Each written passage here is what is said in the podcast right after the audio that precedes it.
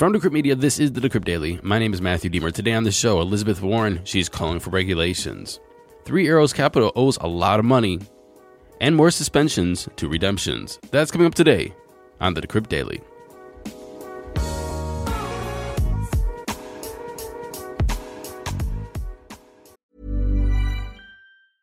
Hiring for your small business? If you're not looking for professionals on LinkedIn, you're looking in the wrong place. That's like looking for your car keys in a fish tank. LinkedIn helps you hire professionals you can't find anywhere else, even those who aren't actively searching for a new job but might be open to the perfect role. In a given month, over 70% of LinkedIn users don't even visit other leading job sites. So start looking in the right place. With LinkedIn, you can hire professionals like a professional. Post your free job on linkedin.com slash people today. Good morning, everybody. Welcome to the show. Today is Tuesday, July 19th, 2022. We're going to start the day off by saying, not your keys, not your coins. Or as Bitcoin Zay says, not your keys, not your cheese. So, what does that mean? It means if you're not holding your private keys to your Bitcoin, your Ethereum, your cryptocurrencies, if it's not self custody, if it's not in your hard wallet, it could be taken from you. Bitcoin Magazine tweeted just a little bit ago.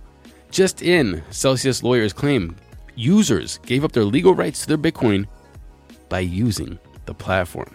People sent their Bitcoin over to Celsius saying, hey, stake this, pay me interest on my Bitcoin, my Ethereum, my USDC, when they could have been just hodling it in a hard wallet. And now, because they did that, even though Celsius, Alex Mashinsky, the CEO, said that it was safe it's your money. You could withdraw anytime. And even up to the day where they suspended withdrawals, they were still saying, We have never suspended withdrawals. You can always take your money out. Your crypto, your Bitcoin. Now they're saying, Well, you can't take it. And not only can you not take it, you give up your rights to it. It's not even yours. Not your keys, not your coins. Let's get into those crypto prices.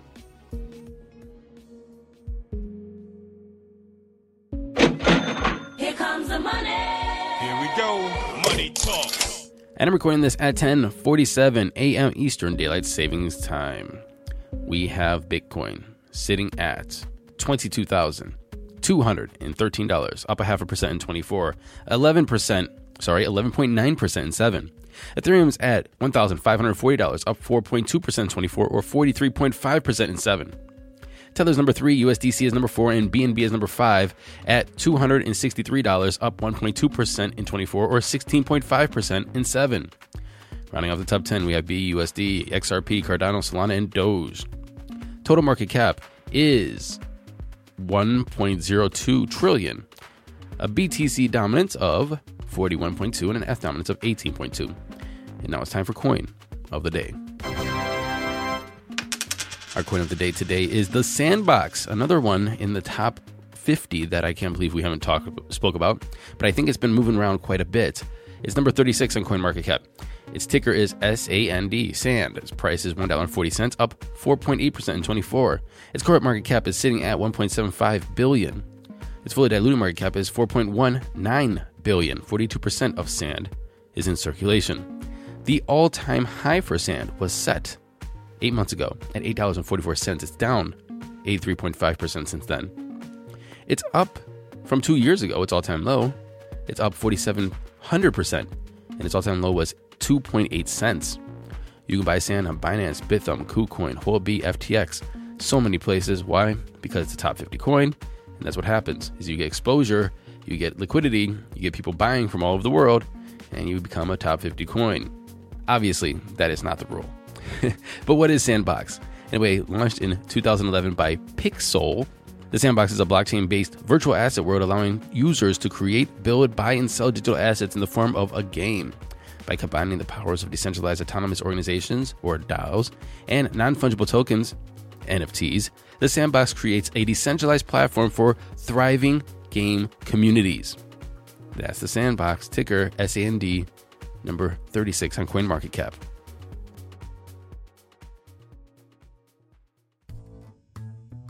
Moving into our headlines today. It's going to be a lot of FUD. I just want to let you know before we get into it. A lot of FUD today. Elizabeth Warren is calling for Congress and the SEC to take more assertive roles with crypto in light of recent high profile insolvencies like Celsius, Vauld, Voyager, BlockFi. Senator Warren told Yahoo Finance on Monday that Congress needs to act, but the SEC has the responsibility to use its authorities to put guardrails in place to crack down on crypto actors that break the rules.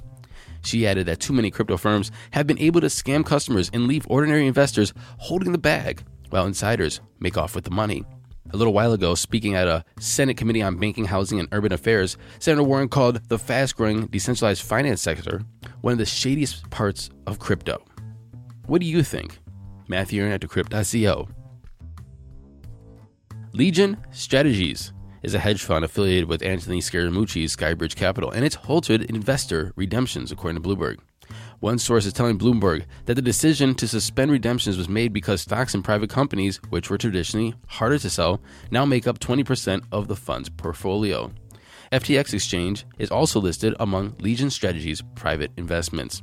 Legion Strategies had about $230 million in assets under management, with almost 25% of net assets held in crypto as of February, but it currently holds only 10% of digital assets in its fund. Again, according to Bloomberg. Three Arrows Capital. We're going to be talking about them for a while, I feel, because we just found out that they owe $3.5 billion to 27 different companies, including Blockchain.com, Voyager Digital, and lender Genesis Global Trading. And this is according to court documents. These documents came from affidavits describing the details of bankruptcy and liquidation of the crypto hedge fund. Of that $3.5 billion, Genesis, a company under Digital Currency Group, lent Three Arrows Capital the most. It gave Three Arrows Capital $2.36 billion in a loan that was under collateralized and had a margin requirement of 80% according to the court documents. Now, here is the interesting part. Eh, it's all interesting, but this is very interesting. The filings also detail various real estate investments held under the names of three Arrows Capital's co founder Zhu Shu's child and wife. For example, two residents in Singapore, one worth $48.8 million and another one worth $28.5 million. Wow. So, an affidavit from the liquidator says this in quote At this stage, it's unclear how the assets of the company were dealt with by its founders and whether the assets of the company were used toward the purchases that they've been making. But we're going to find out really soon if they were using the assets of the company to make these real estate investments. And remember, that's only two a $48 million place and a $28 million place. Wow. Another troubled company, BlockFi, which just weeks ago finalized a $400 million loan and potential acquisition terms from FTX, is offering employees buyouts as a way to quietly reduce headcount. The move comes one month after cutting its headcount by 20%. The BlockFi employee told Decrypt that the company is offering 10 weeks of paid leave and 10 weeks of continued health insurance, basically 10 weeks severance with health insurance. The source also said that the company has assured employees that if they accept the buyout, they will be eligible for unemployment. BlockFi confirmed that the employees were being offered buyouts in an email statement to Decrypt. Paraguay's legislature. They've approved a bill that creates a tax and regulatory framework for crypto mining in the South American country. The Senate bill regulates business undertaking mining activities in the Bitcoin friendly nation. On Sunday, hackers infiltrated a popular NFT registration platform, Premint, and made away with 320 stolen NFTs and more than $400,000 in profit in one of the biggest such hacks this year. And I just want to go back to the way that this was written in the article because I'm actually confused. This is interesting, and I'm, I'm, it's interesting to me because the way that it's done, the hack, how the hack was done, and I wanted to let you know about it so you don't fall for it. But the article is written very confusingly. So let me just read that first paragraph again. On Sunday, hackers infiltrated a popular NFT registration platform, Premint, and made away with 320 stolen NFTs. So, did they steal stolen NFTs or did they steal the NFTs? And it makes sense that they steal NFTs, but doesn't make sense that they made off with stolen NFTs. So, I'm just thinking that this is written poorly, but I don't know. So, just take that with a grain of salt. But what I really want to tell you about is how this was done is the hackers compromised the Premint website on Sunday with malicious JavaScript code. They then created a pop up within the site that prompted users to verify their wallet ownership as additional security. So basically, you went into Premint, then a pop up popped up, just like if you go to Decrypt right now and it says, hey, um, you want to join our mailing list? Here, put in your email. This one said, verify your wallet ownership. And so we can see that it might look real, but it wasn't. And anyway, multiple users quickly realized that the pop up was illegitimate and immediately took to Twitter and Discord to warn others not to follow the instructions. Even so, within minutes, the hackers had already duped several customers. And finally, Coinbase is up. Looks like around 10 11%. It's sitting at $62 today, according to NASDAQ. And that's in despite of an internal email that recently sent to Influence regarding its affiliate marketing program, which the company said they'll be ending today because of the bear market in digital asset prices. Nate O'Brien tweeted this Coinbase just shut down their entire affiliate program. This is a major red flag.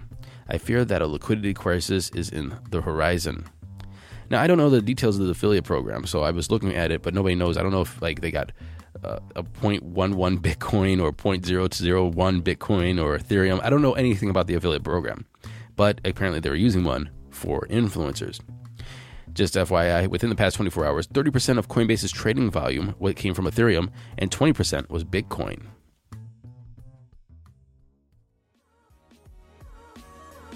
Thank you very much for listening to this episode of the Decrypt Daily. I'll be back tomorrow.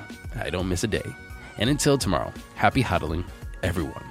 Oh, and by the way, not your keys, not your cheese.